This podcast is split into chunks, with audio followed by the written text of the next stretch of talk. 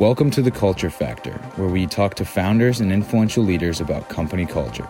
We share stories from the C suite that help executives engage their business from the inside and create a map to transform their culture. Because the truth is, culture eats strategy for breakfast.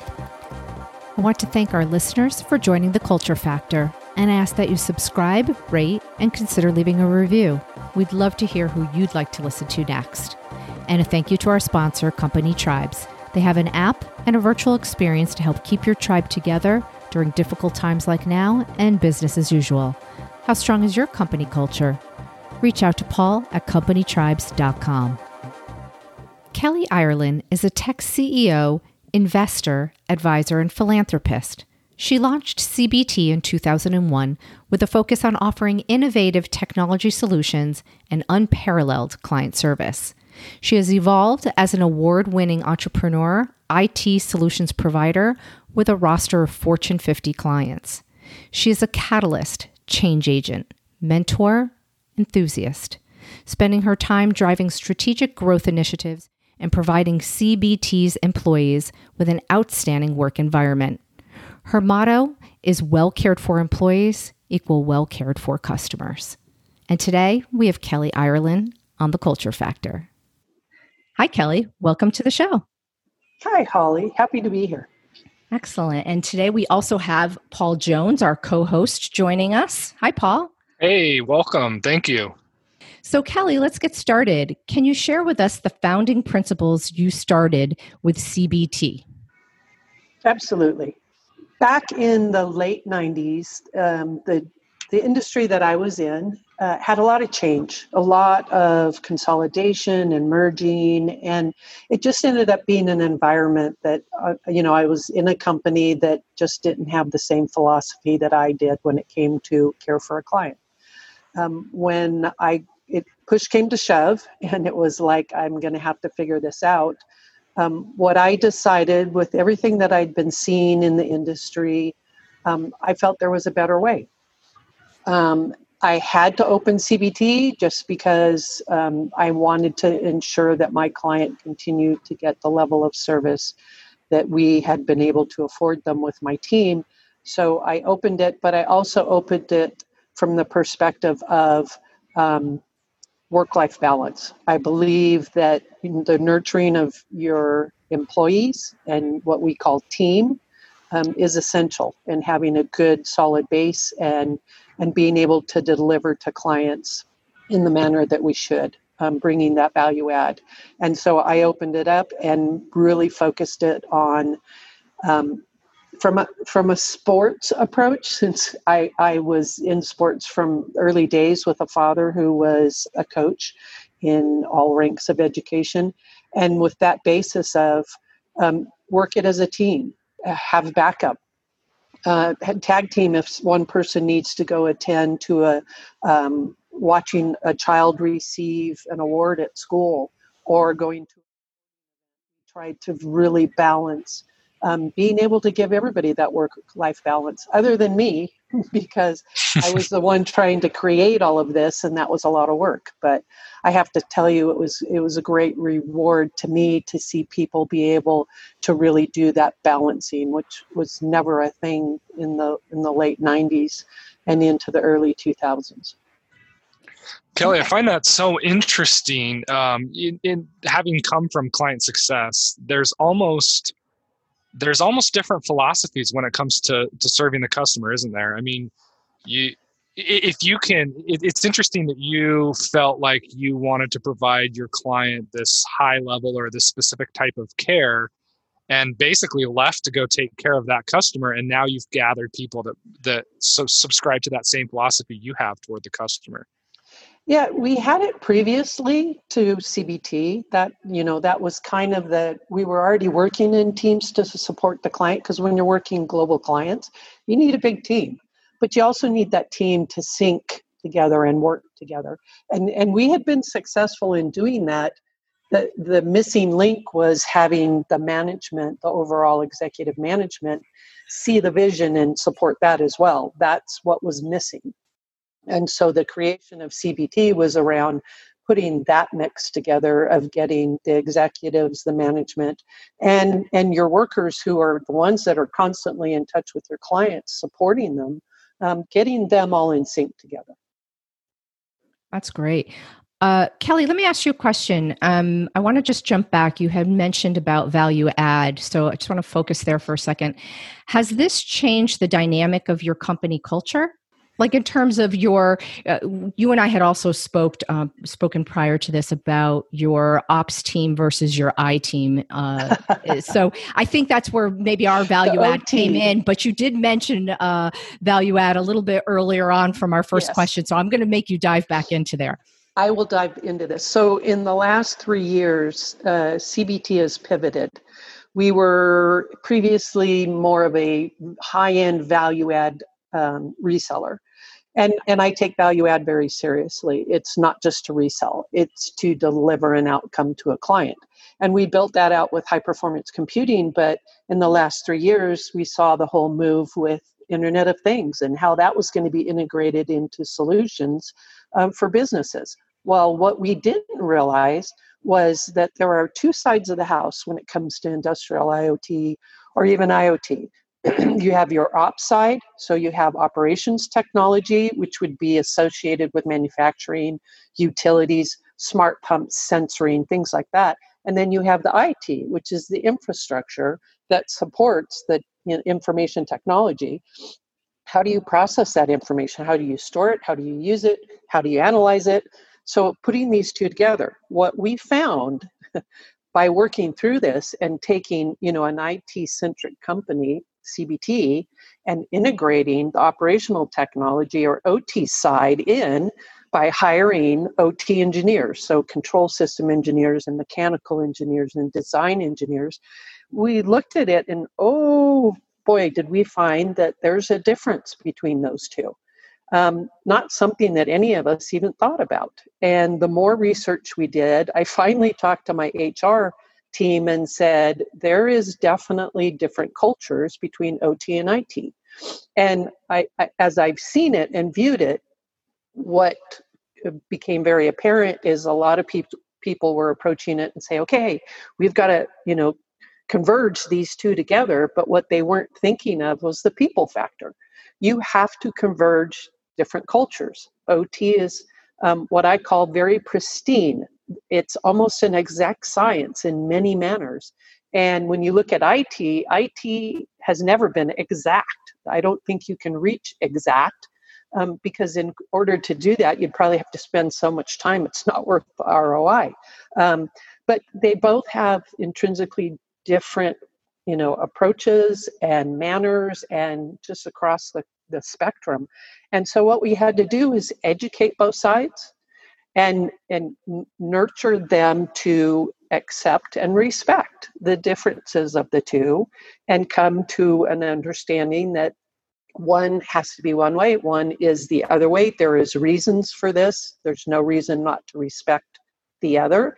Um, and it's worked out really really well but you have to approach it from that aspect is there any story, maybe that you might even be able to share, um, in how you were able to merge them and, and create a team out of them? Yeah, what we've done, we we work on something called Refinery of the Future, which is Texmark Chemical down in Houston, Texas. And what that was was, you know, uh, Hewlett Packard Enterprise started it three and a half years ago. Of the client went and looked at a smart pump at the HPE lab and he happened to bring 15 of his employees with him um, because he wanted them to see what that was all about. That was you know bringing in um, both sides ot and it in to see what this pump was because everybody was like what are you talking about? We don't know what that is and you know they went down the path of looking at it and going wow that's pretty incredible. Because seeing was believing um, and and like i said it's from both sides of the house what they were trying to do with that was get these members of their team to accept that there's this new territory we're going into that connects the OT and the IT, and that they have to look at um, approaching this from both sides and working together. And I think them starting out doing that where it's like okay bring both those groups together plus bring from executives down to frontline workers in from the beginning. And then over you know the last few years it's getting people into discussions doing collaboration across both sides really integrating the teams from the beginning of the development of the solutions and especially the particular use cases. Because you want to deliver a solution that is going to achieve what that frontline worker needs. And if you don't include them in the conversation then it's all for naught because you're probably not going to deliver what is actually needed and what's going to give the biggest ROI. So, right from the get go, um, when we came back to Texmark, he was like, I want to see this in action. And there wasn't anybody that could really show him, you know, the full solutions and the use cases in production. So they offered up their facility. And that really allowed my team, so a, a heavy IT focused team, to come in and spend all that time with OT workers and, you know, side by side going through it being educated. We needed to be educated on the OT side. They needed to be have a better understanding of the IT side, and so that melding over the last couple of years um, has allowed us to one learn the culture, two uh, really integrate and educate both sides, um, but especially the OT side of you know what why we're doing this, why it should matter to them, how it's going to help them in production, um, and make it a win-win for everybody. That's brilliant. That probably really bolstered your company culture for sure. Absolutely. And, well, seems- and Texmarks and other, you know, the ecosystem partners that went across everything. It seems to me too, Kelly, that you uh, you really kind of created a new culture. You blended these two, you know, traditional uh, groups together, and you're forming something. You've helped to form something brand new. Um, what are some of the changes that that has looked like as you compare the two groups and and compare what they're doing now? What are some of the add benefits that you've seen? Um, or, you'll yeah, you'll find this funny, but the biggest thing we've seen is that all of us are having a blast. We are where a lot of people can't say that right now, but what we're seeing is we're excited. Um, people are more engaged. It's kind of like we call it the new territory. It is a new territory. Yeah, it is it is a journey. You know like i said it's a team sport. We're having the most fun we've had because for a long time it you know just kind of ran. It's like oh new chip new processor new router new storage types that can be exciting but when you're talking about a whole new environment and having you know you know we're all very inquisitive and we're constant learners. And we're finding that we're learning more, we're learning new things. And not only that is we're solving problems for clients and we're seeing such massive ROIs. Everything we've seen has been such a high ROI.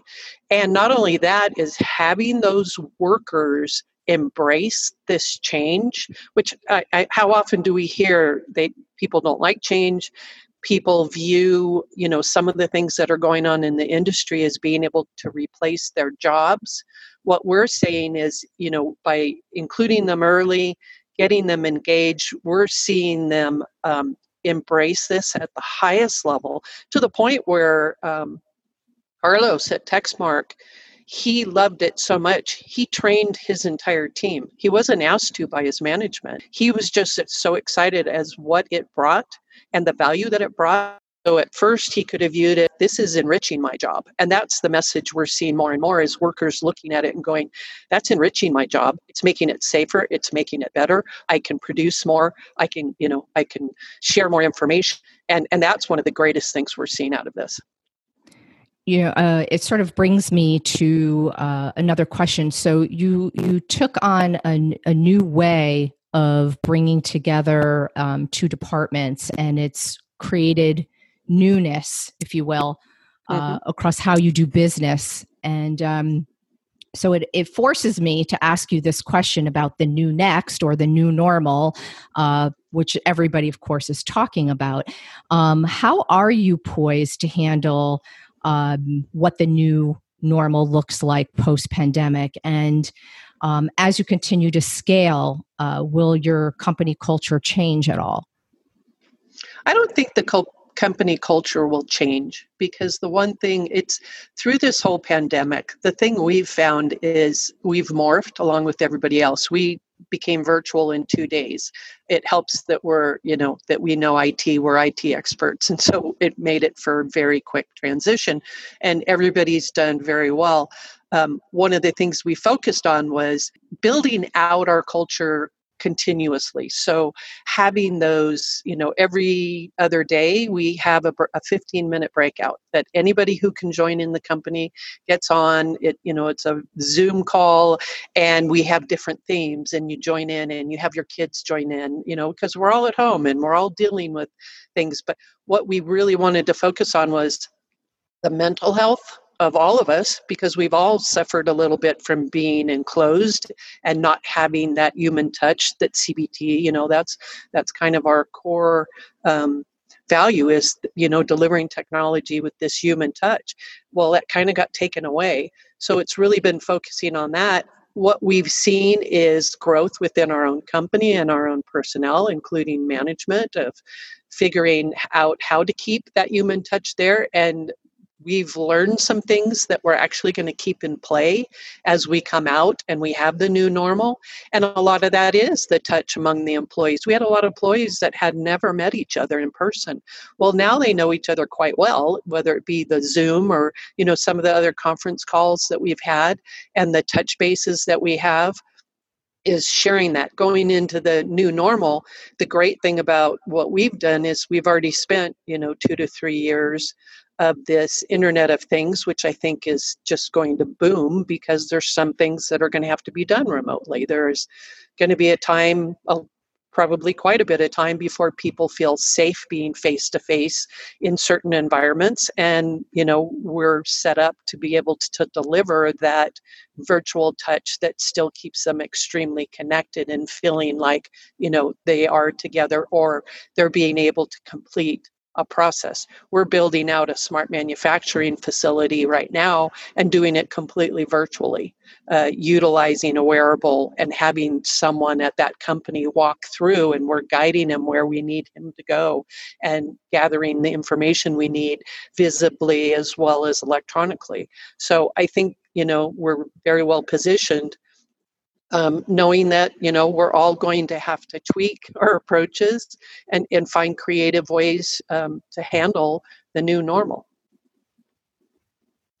That's incredible. Um, I, I love that.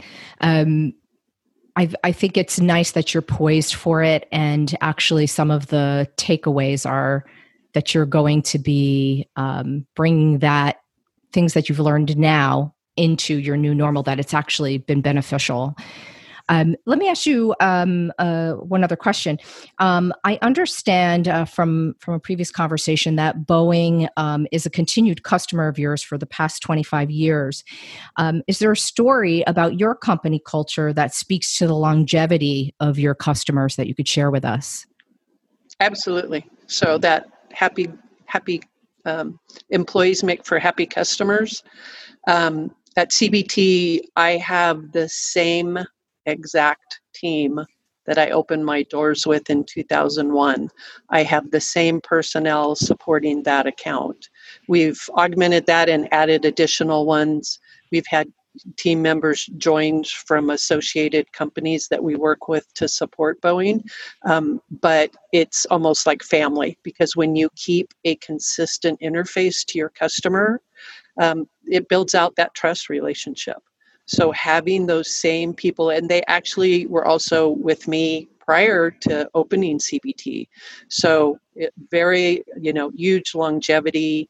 Um, some of the people that are in the executive teams at Boeing, you know, one of them was our uh, his first job was uh, as our purchasing agent way back in early 2000 so, and he's grown in his career, and we've had the same team. And when we talk, it's, you know, everybody's, hi, how are you doing? Because, you know, we knew when he had his first child and, you know, talk through all that. So, just that the intimacy of having long-term relationships where you know you talk about family or you talk about your growth and you talk about your business and you talk about your challenges and your goals and everything else it just makes for such a great environment for both the customer as well as my employees.